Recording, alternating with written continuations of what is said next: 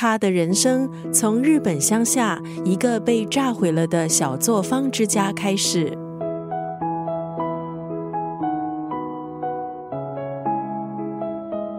今天在九六三作家语录再次分享被誉为是经营之圣稻盛和夫的文字。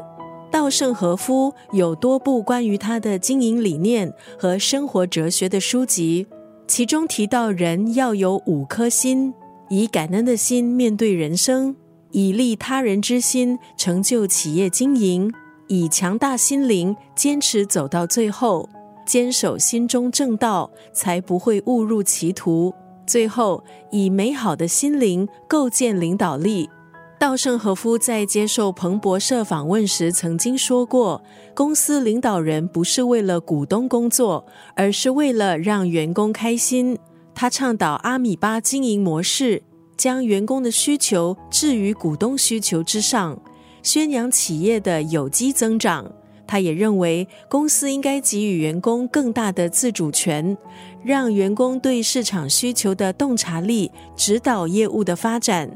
在二零一零年，当时已经七十八岁的稻盛和夫接受日本政府的邀请，出任已经宣布破产但是急需要重建的日航会长一职。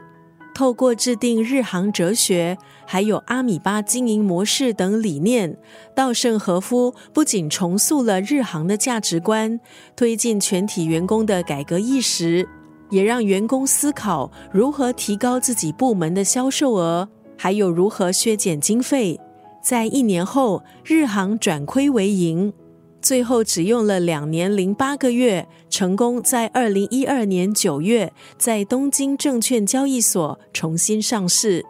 今天在九六三作家语录就要分享稻盛和夫的这段文字：无能为力的事当断，生命中无缘的人当舍，心中的烦欲执念当离。往往最简单的也是最难做到的。